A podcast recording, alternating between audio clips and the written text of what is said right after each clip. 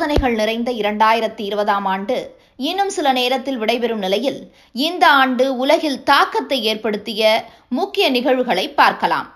ஜனவரி இரண்டு ஆஸ்திரேலியாவில் இரண்டாயிரத்தி பத்தொன்பதாம் ஆண்டு தொடங்கிய காட்டுத்தீயால் லட்சக்கணக்கான வன உயிரினங்கள் உயிரிழந்தன. இந்த காட்டுத்தீயால் ஆஸ்திரேலியாவில் அவசர நிலை பிரகடனம் செய்யப்பட்டது. ஜனவரி இருபத்தி மூன்று கொரோனா வைரஸ் காரணமாக சீனாவின் ஊஹான் நகரில் எழுபத்தி ஆறு நாட்களுக்கு முழு ஊரடங்கு அமல்படுத்தப்பட்டது.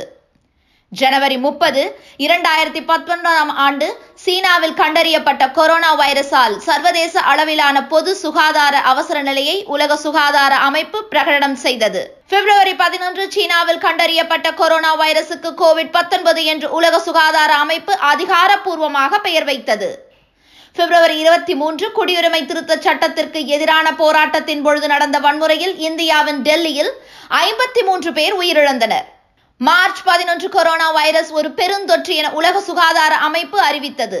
ஏப்ரல் ஐந்து மனிதர்களை தாண்டி முதல் முறையாக நியூயார்க் பூங்காவில் உள்ள புலிக்கு கொரோனா உறுதி செய்யப்பட்டது.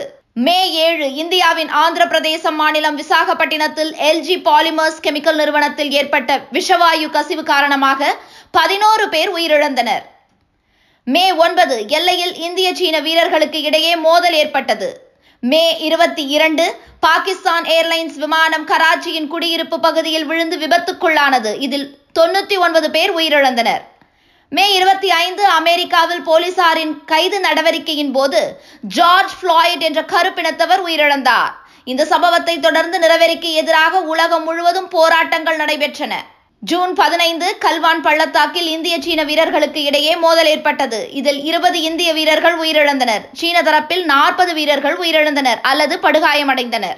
ஜூலை பதினைந்து இந்திய பிரதமர் மோடி அமெரிக்க முன்னாள் அதிபர் ஒபாமா மைக்ரோசாஃப்ட் தலைவர் பில்கேட்ஸ் உட்பட உலகின் மிகவும் பிரபலமான நபர்களின் ட்விட்டர் கணக்குகள் மர்ம நபர்களால் ஹேக் செய்யப்பட்டு முடக்கப்பட்டது.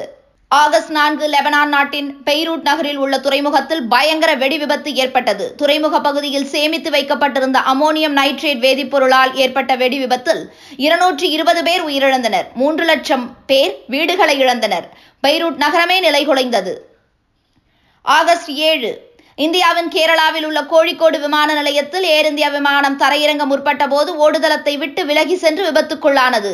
நூற்றி தொண்ணூத்தோரு பேர் பயணம் செய்த அந்த விமானத்தில் விபத்து காரணமாக பத்தொன்பது பேர் உயிரிழந்தனர். ஆகஸ்ட் பதினொன்று உலகின் முதல் கொரோனா தடுப்பூசிக்கு ஸ்புட்னிக் வி ரஷ்யா அனுமதி அளித்துள்ளதாக அதிபர் புதின் அதிகாரப்பூர்வமாக அறிவித்தார். செப்டம்பர் நாலு கொசோவா செர்பியா நாடுகளுக்கு இடையே பொருளாதார ரீதியில் சுமூக உறவு ஏற்பட்டது என அறிவிக்கப்பட்டது. இந்த இரு நாடுகளும் ஜெருசலமை இஸ்ரேலின் தலைநகராக அங்கீகரிக்கும் வகையில் தங்கள் நாட்டு தூதரகங்களை ஜெருசலமிற்கு மாற்ற சம்மதம் தெரிவித்தன. அக்டோபர் பத்து அர்மேனியா அசர்பைஜான் இடையே போர் நிறுத்த ஒப்பந்தம் ஏற்பட்டது. நவம்பர் நான்கு பாரிஸ் பருவநிலை மாற்ற உடன்படிக்கையில் இருந்து அமெரிக்கா அதிகாரப்பூர்வமாக விலகியது. நவம்பர் ஏழு அமெரிக்க அதிபர் தேர்தலில் ஜோ பைடன் வெற்றி பெற்றதாக அறிவிக்கப்பட்டது. நவம்பர் எட்டு உலகம் முழுவதும் கொரோனா வைரஸ் உறுதி செய்யப்பட்டவர்களின் எண்ணிக்கை ஐந்து கோடியை தாண்டியது. நவம்பர் ஒன்பது மூன்றாம் கட்ட பரிசோதனையில் பைசர் நிறுவனத்தின் கொரோனா தடுப்பூசி தொண்ணூறு சதவீதம் செயல்திறன் கொண்டுள்ளது என அறிவிக்கப்பட்டது. நவம்பர் பதினாறு மாடர்னா நிறுவனத்தின் கொரோனா தடுப்பூசி தொண்ணூத்தி நான்கு புள்ளி ஐந்து சதவீதம் செயல்திறன் கொண்டது என அறிவிக்கப்பட்டது. நவம்பர் இருபத்தி ஆறு இந்தியாவின் மத்திய பாஜக அரசு கொண்டு வந்த வேளாண் சட்டங்களை எதிர்த்து விவசாயிகள் தங்கள் போராட்டத்தை தொடங்கினர். நவம்பர் முப்பது இந்தியாவில் பஞ்சாப் ஹரியானா விவசாயிகள் வேளாண் சட்டங்களை எதிர்த்து டெல்லி நோக்கி தங்கள் பேரணியை தொடங்கினர். அதன் பின்னர் டெல்லி எல்லைகளில் விவசாயிகள் போராட்டத்தை தொடர்ந்தனர். டிசம்பர் மூன்று பைசர் நிறுவனத்தின் கொரோனா தடுப்பூசியை மக்கள் பயன்பாட்டிற்கு கொண்டு வர இங்கிலாந்து அனுமதி அளித்தது. கொரோனா தடுப்பூசியை மக்கள் பயன்பாட்டிற்கு கொண்டு வர அனுமதி அளித்த முதல் நாடு இங்கிலாந்து ஆகும். டிசம்பர் பதினாலு பைசர் நிறுவனத்தின் கொரோனா தடுப்பூசி அமெரிக்காவில் மக்கள் பயன்பாட்டிற்கு கொண்டு வரப்பட்டது.